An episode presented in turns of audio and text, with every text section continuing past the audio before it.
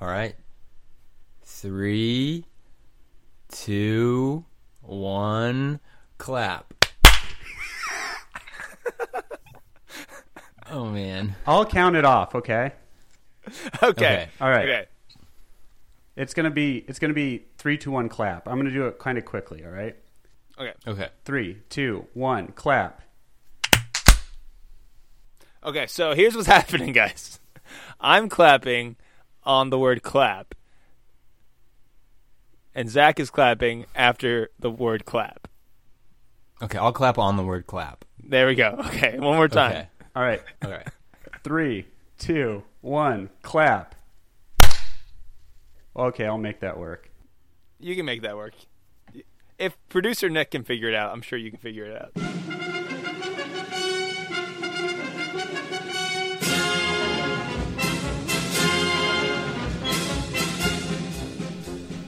Thanks for listening to the Roman Circus Podcast, a current 12 day dive into the wonder and amazement of the Christmas season. I'm Matt Baker, and with me, as always, is Zach on a rack, Mabry. Zach, how are you, my friend?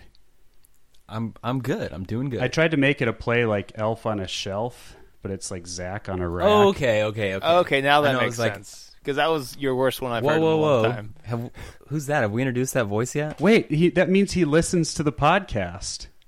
Oh, uh-huh. that's true. We're happy. Yeah.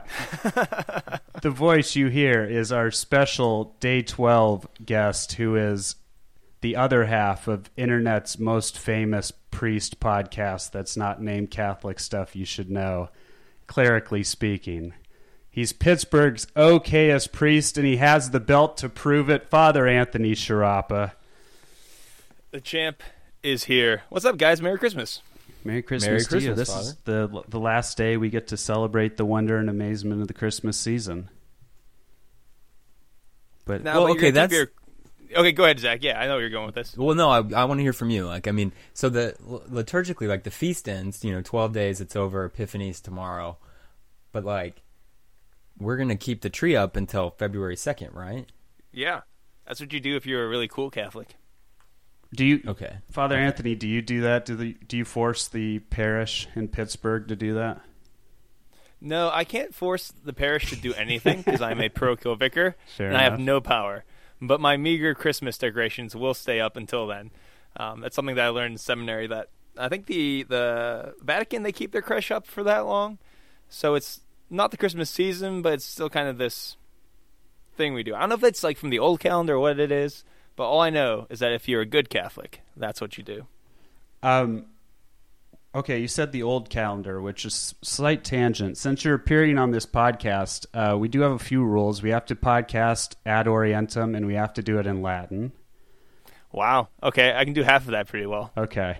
How to do ad orientem? Yeah, you're you are the you're not the I don't want to say you're the founder of the Tradening, but you are the uh, promoter and the, The gut.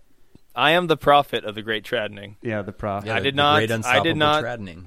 Yep, I did not create it. I simply it, it fell upon me, the weight and the burden of this message, and so I, I continued to preach it. I'm pretty sure we talk about it in some way, pretty much every episode of Clerically Speaking, because it's on the minds and hearts of all of the faithful. It it is, and I do notice. I've heard more people start to talk about some of the things you have, which I do actually I do really appreciate, and I appreciate the way you guys discuss them. Oh, thanks. Yeah, no problem. It is it is the twelfth day. After I'll have to give you a gift of some sort, the gift of uh, um, appreciating you. Mm, I feel very affirmed. Okay, good. Nice. The the key is with the tradning is you've got to push through. So you got to you got to embrace it. You got to become fully trad. All right. Um, and then you, you keep going, and you eventually get to ultramontanism, where I've arrived. Okay, I'm not. I'm not sure if I'm quite there yet. I'm I on know, the journey. not yet. So Yeah. yeah, I mean, or we could call it neo-papalism. Um, I'm I'm workshopping new terms, but Okay. you've got to go through Traddyland to get there. Yeah, okay? you have to spend So- you have to spend a good two to six months critiquing the way women dress. You have to say it's not modest enough. And then, Wow. and then once you get through that, it's it's a slog. It's really hard. You have to you have to persevere. Uh, so that's, I mean, actually, it, it brings up kind of what Father Harrison and I try to do on Clerical Pod when we talk about liturgical, spiritual stuff. Right. Is how do we get back to these traditions that have fed the church in a way that we're not being jerks about it? Because one thing that I run up against all the time, because we've had very um, other young, zealous priests who have tried to kind of force these ideas through, and they've been jerks about it, it kind of paints everything with a bad name. So, like, if you see a priest in the diocese wearing a cassock, like, oh, it's one of those priests. And so, what we're trying to do is like, no, no, no. This these ideas are good, and you can do it in a good and loving and pastoral way. Uh, so that's what we we But try not, to not do. in pants. What's that? Not in pants. just kidding, just kidding. What our our priest always said that people with the most important jobs wear skirts, and he said judges, mothers, and priests. I like that. There's something to that. Yeah, Okay, so one thing uh, we all can agree on, and uh, I say all as a blanket term, not just the three of us, but I would hope that we all can agree on is today's day. It's 12 drummers. Uh, ugh. I'm not going to cut that. I'm just going to say uh, 12 drummers drumming, and it's the 12 points of doctrine in the creed. The creed we all profess as Catholics at every Mass and even before the Rosary, before we, at the beginning of the Rosary. Uh, yeah. I think this is the one at the beginning of the Rosary, not so much the one at Mass. I, I know. Oh, so we're doing the Apostles' Creed, not the Nicene Creed. yeah, Yeah, with the twelve points. yeah. You caught. Well, I'm gonna make sure. Yeah, you uh, you caught me there, Zach. I, I realized it as I was saying it, but I just kept plowing through. Which is Teamwork. which is another thing about the tradening is you just have to plow through with confidence, even if you're saying something wrong. That's the other. that's the That's the key to most things in life. yeah. That's how you get through seminary too. That's how you get uh, through some of your homilies sometimes. Yes. All right, so yeah, it's the twelve points in the the Apostles' Creed. Um, I'm gonna I'll, I'll run through them here. For I'll, I'll try and run through them quickly. Uh, it's the first one is I believe in God the Father Almighty, Creator of heaven and earth. Number two is and in Jesus Christ, His only Son, our Lord. Third, who was conceived by the power of the Holy Spirit and born of the Virgin Mary. Four, he suffered under Pontius Pilate, was crucified, died, and was buried. Five, he descended into hell. The third day he rose again from the dead. Six, he ascended into heaven and is seated at the right hand of God the Father Almighty. Seven, he will come again to judge the living and the dead. Eight, I believe in the Holy Ghost. Nine, the Holy Catholic Church, the communion of saints. 10 the forgiveness of sins 11 the resurrection of the body and 12 and in life everlasting um, Amen. thank you. thank you the one thing okay one that popped out to me when i was reading through them is uh, number five he descended into hell and the third day he rose again from the dead now these points of doctrine are things that we believe and they're confirmed things that all Catholics must believe. So the whole descending into hell thing, uh, I know that's kind of that's kind of a difficult one for some people. I've I've talked Yeah. with people about it because they don't you don't like the idea of God going into hell essentially, right? And Christ going into hell. Mhm. Um, but if if you're if he comes to redeem everything and he comes to open up the gates of heaven, that also means essentially to open up the gates of hell, right? So it's he God God is present in fully in everything, so it makes sense a lot uh, that he would have to do something in regards to hell. Yeah, so there's there's a few things going on with that, and, and one was the point you brought up.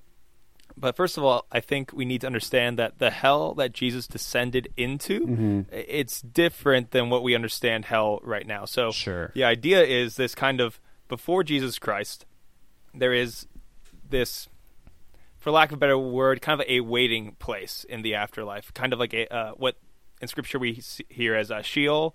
It's kind of like Hades in the Greek. This kind of murky, ghosty kind of place of sub-existence. Yeah, you see that in the Psalms when uh, the, uh, the psalmist says, you know, from from the dead who can praise you. There seems like this, this kind of despair. Mm-hmm. But also, some people would say that there is kind of like a good place in Sheol and a bad place. And we see that in Christ's story about the rich man and Lazarus, where Lazarus goes to the bosom of Abraham, which is definitely a good place, and the rich man goes into this kind of fiery place. He wishes that he could just receive a little bit of water. So maybe that's talking about hell as it was then, or maybe it's Jesus referring to and using words and language to describe how it's going to be. So there's a little bit of that. So when Jesus descends into hell, he is going to the place of God forsakenness, where people, you know, once you've died, you're gone. And so Jesus, one, experiences that. He experiences feeling of separation from the Father. He's never actually separated from the Father. He can't be. But as much as one can experience it, he experienced it. So we have this aspect of Jesus going to this the depths of pain for us, but also literally to this place of the dead to bring the just souls into heaven. And like you said earlier, also this is now where we have like the the hell hell that we we know and fear Mm-hmm. uh, of everlasting torment and pain. So that kind of like something new happens when Jesus dies and descends into the dead, descends into hell. Did that make sense? Yeah. Yeah, I think I've heard that referred to as like limbo of the fathers, um, where like they were kind of hanging out there until the ascension, and then they got to go up to heaven. Well, and then I guess they resurrected and all that stuff. But yeah, like Yeah. that they were they were in kind of a, a you know decently pleasant sort of waiting spot until our Lord's body assumed into heaven, and it became a place that humans could go. Yeah. Cool. So that's that makes a little more sense theologically than Jesus went to the place of the damned because Mm-hmm. that doesn't work so much. Though um, C.S. Lewis has this neat imagery, and also uh, Ratzinger kind of uses it as well. That it is God's love that makes hell so unbearable. Right. So- sure. Yeah, yeah. So, like, if you've been avoiding God your entire life, if you've been living a life of sin, the last thing you want to experience is God. So, the loving gaze of God that you see is torment to you. And we can experience this a little bit on a human level, too. I was uh, having Mass, and we had our marriage prep class right before Mass. So, we had all these couples who were in marriage prep. Mm-hmm. And I told them at, during the homily, you know, look at each other. And it was funny to watch them because once you come face to face with someone you love, it can be a little awkward sometimes. That's why we, we blush. And Mhm. even when we, we, we see someone who loves us and we blush, there's a little bit of, of pain in that as well. Because we think to ourselves, I don't deserve this love. Oh. Um, we become we become aware of our own sinfulness sometimes. Like, how can this good person who I love love me so much? And there's almost a little bit of a pain in that. So I think that can be a helpful spiritual analogy that puts God at the center of all things that happen after we die. It's an image that I like to use. That's fantastic. I'd never heard that before. I had Zach. Is this where I have to unveil my big hell is actually a reward conversation that we had the other day? Is this the one about? Yes. No. Do it. Oh, I, I just I don't want to give away the. well, we we were just talking on the phone the other day, and I, I, Father Anthony, and please correct me if I'm speaking in grave heresy, but I went into this thing with Zach about how hell is not a punishment; it's actually just a reward. There's you, all you can get at your judgment is a reward, and uh, what you it would be wrong if you spend your if you enter into a competition and you have to build the best house and say you hate chocolate but the and at the end of it they're like congratulations you won. Here's your lifetime supply of chocolate. That's that's not a, that's not your reward right? That's actually what you you don't want that chocolate. So at the end of your life even if you've been and this is kind of a question and answer semi i guess slight answer to the well i've been good my whole life why do i need religion to go to heaven? Well like if you've been good your whole life and you've actively denied god giving you god as a reward is not is not a reward. That's it the reward is basically the continuation of uh, what you've been doing this entire time. And it yeah so that was kind of my thing about how we we we tend to look at hell as a punishment, but really we should look at it as a reward for for our life. Hmm Yeah, two things. One, Matt, I would never hesitate to correct you. Secondly, I think no, I think that's that's a good way to look at it as well. Um, I would I wouldn't say because we use um, theological language saying that hell is punishment, and that is absolutely true. Right, sure. But another way to another way to look at it is just w- what what you said. Mm-hmm. Um, this it, it, it's fair. It's just. Mm-hmm. If you do not want God, God will not give you God in the end. You can use your free will to damn yourself. So, Right. in one sense, God is judging you, but He's judging you with truth. Mm-hmm. And so you're getting, in a sense, exactly what you want when you go to hell. There is a sense where I think that's uh, can be a good way of understanding it. Yeah. So good job. Oh man, this is great. I uh, Five whole Jesus points for you. wait five what points?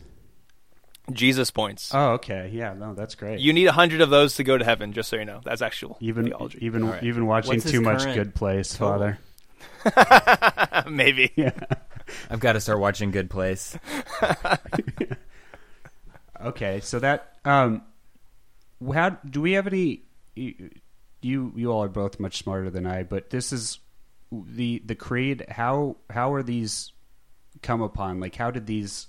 How are these doctrine and these points put into this order to proclaim the what we believe as far as the the originality of the creed?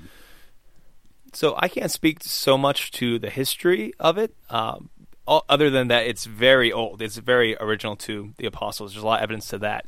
But if you go through the creed, and when you're reading it, it was really striking me that you're kind of going through salvation history. There's a movement in the creed. So you're beginning with God, the Father Almighty. Then you go into creation, mm-hmm. and then you go into the whole point, the summit of creation, which is Jesus Christ. Mm-hmm. How was he created? How did he enter? And so he almost says this entering into creation of God. So we have Jesus Christ, who was conceived by the power of the Holy Spirit, born of the Virgin Mary, suffered, and then you go into what did Christ do while on earth, and then you keep descending. He descends into hell, and then there's from this depth a rising back up again. He ascended into heaven. He sits at the right hand of God, the Father Almighty. Okay, then I believe in the Holy Spirit, the Holy Catholic. Oh, after the Holy Spirit, we what does that mean for us? It means that God established the Holy Catholic Church, that we can enter into the communion of saints, that there is the forgiveness of sins and the resurrection of the body and life everlasting. So it's kind of this story of salvation history, very succinctly summed up. It's it's the thing, it's what we believe, it's the point, it's the truth, all in this twelve nice little points. So that's how I see it as far as how it's written. Wow. Love it. Wow. So it wasn't just randomly thrown together and forced down the throats of the people to control them for years and years and years. no, I'm pretty sure that's not how it worked. Yeah. I was just double checking. I'm glad to hear it. Confirmed. Zach, do you, any of those points, do you have one that sticks out for you? What's going on in your brain? I mean, I really like just the the part about the incarnation. I guess especially for this time of year. So when it says um, was conceived uh, by the Holy Ghost, born of the Virgin Mary, um, you know that's that's my fave. Oh, I've got a question for you guys. Yeah. So at Christmas, when they were doing the the Nicene Creed, did you guys remember to kneel on that day? I, I'm gonna I'm gonna shock you with this, Father. Yeah. But we do that at ev- we do that at every single mass of the entire year. What? I know. Is this the tradening? Is that what it is? Kneeling instead of bowing? Well, because we go to the traditional Latin mass, and so. Oh. But I have there have been times when I've gone to the new mass uh, at midnight mass, and they have done the kneeling thing, and everybody gets so confused. But I'm like, oh, Yes. okay, I get I, now I know what's happening. um, but then the funny thing is, is that I, I'm usually listening for it in Latin, and so I still missed it that time. I think. Yeah, it doesn't But, click yeah. into your brain. That's No, yeah, it does. Like the like time to kneel thing just doesn't, you know. Anyway, Yeah. So for those not in the know, normally in the regular old Novus Ordo Mass, we bow during that part of the incarnation Sure. when it's describing the incarnation. But for certain feast days like Christmas, um, for the Annunciation, I believe, uh, maybe for other ones too, uh, the rubrics say kneel on that day. So the rubrics change on certain days that celebrate the incarnation.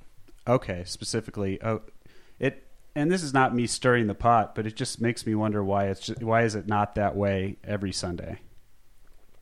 I think the idea of progressive solemnity, which is a little bit of a, a newer thing that uh, the Council Fathers try to emphasize that isn't implemented as well as it should be, that by kind of holding back some of our solemnity, we can emphasize it on certain days. So those feast days of like, oh, Christmas, we kneel instead of just bow.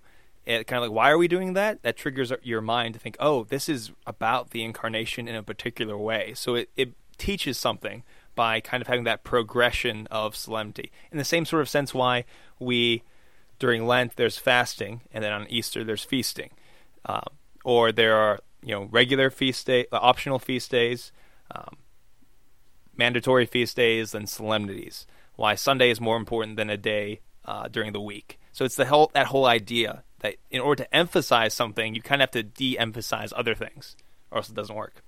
Interesting. Right. I mean, I think that there's a certain amount of that in the old right. I mean, Mm-hmm. at least you know you have you know low mass and missa cantata and missa solemnis and all that. I mean, you you've got different levels of solemnity and you know um, on certain feasts where they they haul out the the incense and I mean an, an altar boy would be better able to go into detail on that. But I mean, there is Yeah. you know it's more solemn on certain occasions and less on others. Sure. Okay. That's great. How solemn are you today, Matt? no, I well, uh, I'm I'm always a respectful amount of solemn. I don't know what answer Okay. that. I don't know what answer that. Yes. How solemn are you today? The right amount. yeah, the exact. No more questions. The exact correct amount. Yes, a seasonally appropriate um, amount of solemnity here. Yeah. Father, uh, same question I asked Zach, but to you as far as just the points. I know we talked about this, but a, a, a lot, most of them now. But what is there one that has always stuck out to you as far as one of the points in the doctrine? You know, what we're just talking about right now, the fact that we either bow or kneel at the incarnation. Because when we think so often about Christ coming to save us, I think the high point of that, the climax of that, is Christ dying on the cross for us. Mm-hmm. But we don't bow at that part. We bow at the incarnation. I was thinking about that actually today as I was thinking about what we are going to talk about. And it's kind of like the cross can only happen because of the incarnation. And just how flabbergasted the first century Christians were and the world was at this idea that God did not just appear as man, he became fully man, he became fully human. And I think if you miss that, this is what Catholicism gets so right. I mean, we get everything right, uh, but it's one of the things we get r- most right is how much we emphasize the incarnation. Because if you miss that one point of doctrine, it's going to change everything else. It's going to mm-hmm. change how you do liturgy. It's going to change your spirituality, how you see the world. The one thing that makes our faith so beautiful is we take so seriously and we are so in wonder of, and awe that God, literally God, became literally man without losing any of his godness. And that mystery is so profound that whenever we hear it, we have to bow, we have to kneel because it's so beyond us and it's so beyond anything we deserved. And from that, then flows the cross. From that, then flows the resurrection. Um, so yeah, there. That's what I've been thinking about lately. That's Love it, and it's true. I mean, really, you miss the incarnation, and you can see it took hundreds of years. Different heresies would pop up about it, and they'd have to hammer those out. And it, you can say that it seems tedious when they're talking about, oh no, they were a heresy for saying that, um, you know, uh, he was two persons instead of one person, or that his divinity, you know, um, what is it, consumed or whatever his humanity. I mean, hammering that out was crucial because it does. It changes how we understand God. It changes the religion. It changes how we understand man. I mean, the whole thing falls apart if if we don't get, you know, Christ right. Yeah, yeah, I think that point is good. The fact that the first councils and the first struggles in the Christian church, apart from just general unity, because unity's always been the struggle, but apart from that and mixed up with that, is like wrestling with this idea. What does it mean that J- Jesus became, God became man, the Word became flesh? And it was hard for people to accept. So they, they took easier routes. They took the routes of Arius saying he's just a creator or that the he just or as other ones he just appeared as God because that's an easier thing for us to understand and grasp with. What is really difficult is that he is both God and man, fully incarnate. And this one's important too. Is like they were trying to essentially say that um, Mary wasn't the mother of God so much as she was the mother of the physical body of. I mean, and that really undermines the whole belief of who Christ was. If, if she wasn't the mother of God, then what was Jesus? You know, was he? I mean, you're the mother of a person, and so you know, it's yeah. Yeah, it's it's. I took a uh, Mariology class, uh, but my last semester of seminary, and it was taught by this medieval, medieval medievalist professor, and he decided to teach it just because no one else was teaching it. So he wasn't less a Mariologist per se, but just if you're a medievalist, you, you know your your Marian theology. Um, but what I learned from that class was Mary really is the test for all theology if you want to see what Jesus Christ did for us, what his incarnation means, Mary is like the center of this web of theology that will test how you know Jesus Christ. It will test how you know God. It will test how you know the church. And so, very much, it, it just made very clear for me if you abandon Mary, you abandon Jesus. If you abandon Mary, you abandon the church because she's just this center of the web of theology. And it, she tests everything and proves everything just by who she was and what she did. Well, it really is the defining point between a lot of Protestants and Catholics, right? There, I mean, we all have our, we have disagreements about a lot of things, but Mary seems to that is really a bugaboo for a lot of non-Catholics, and you can see it around the feast days spring up on social media or other things. That you, I mean, people people really let the the the weirdness fly about about Mary, and it it's it really Yeah. it really get it really eats at him a whole bunch. I yeah, I had I, I had a buddy, not Catholic, but he he was just like, "Why do Catholics care about Mary so much?" And I said, "Oh, I said, do you mean the Mother of God?" And he's like, "Yeah." And he- I, I, I and then I said, I I actually did say, I was like, "Man, I don't if I don't know what to tell you. Like, if you if you don't if you." If you don't care about the Mother of God and you're questioning why I do, like I don't know, I I, I don't know, I I got nothing for you, kid. Yeah, and I think the reason why you see that is, I mean, if you don't love Mary, you're going to hate her. That's what If you don't- Luc- that's what Satan. That's Lucifer's whole thing, right? Like he has a huge. He's repelled by the name of Mary. Right, and that's for several reasons. Because one, I forget, I think maybe Louis de Montfort said this, or he was quoting a saint, but uh, it makes sense because it's one thing to be beaten by God Almighty, it's another thing to be beaten by a Jewish woman. Yeah. uh, you know, like that, that wounds his pride in a sense more than anything else. Of course, Mary defeats Satan by um, the grace of God. But, oh, I was going with someone with hating Mary, loving Mary. What was I going with that? Um, I, I don't think you can be neutral on Mary because she makes she helps us understand how real the incarnation was. Um, so, like, if you begin to respect Mary, you're going to end up loving Mary, and if you end up loving Mary, you're going to come to the church.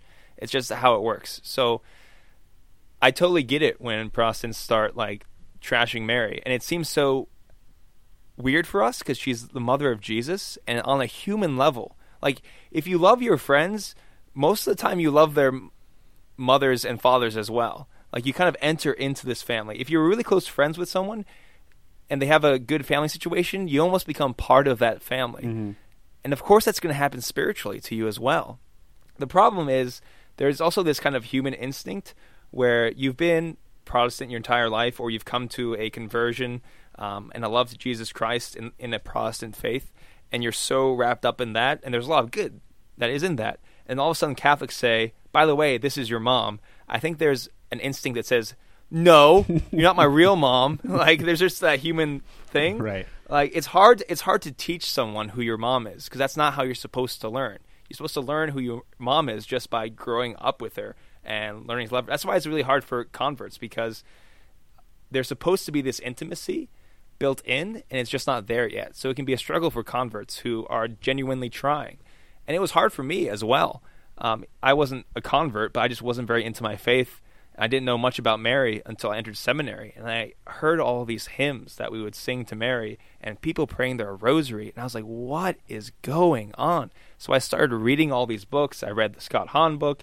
I was asking people about Mary, and then finally, some wise old priest said, "You know, you keep studying Mary. How about you just get to know her? Just pray. Just talk to her."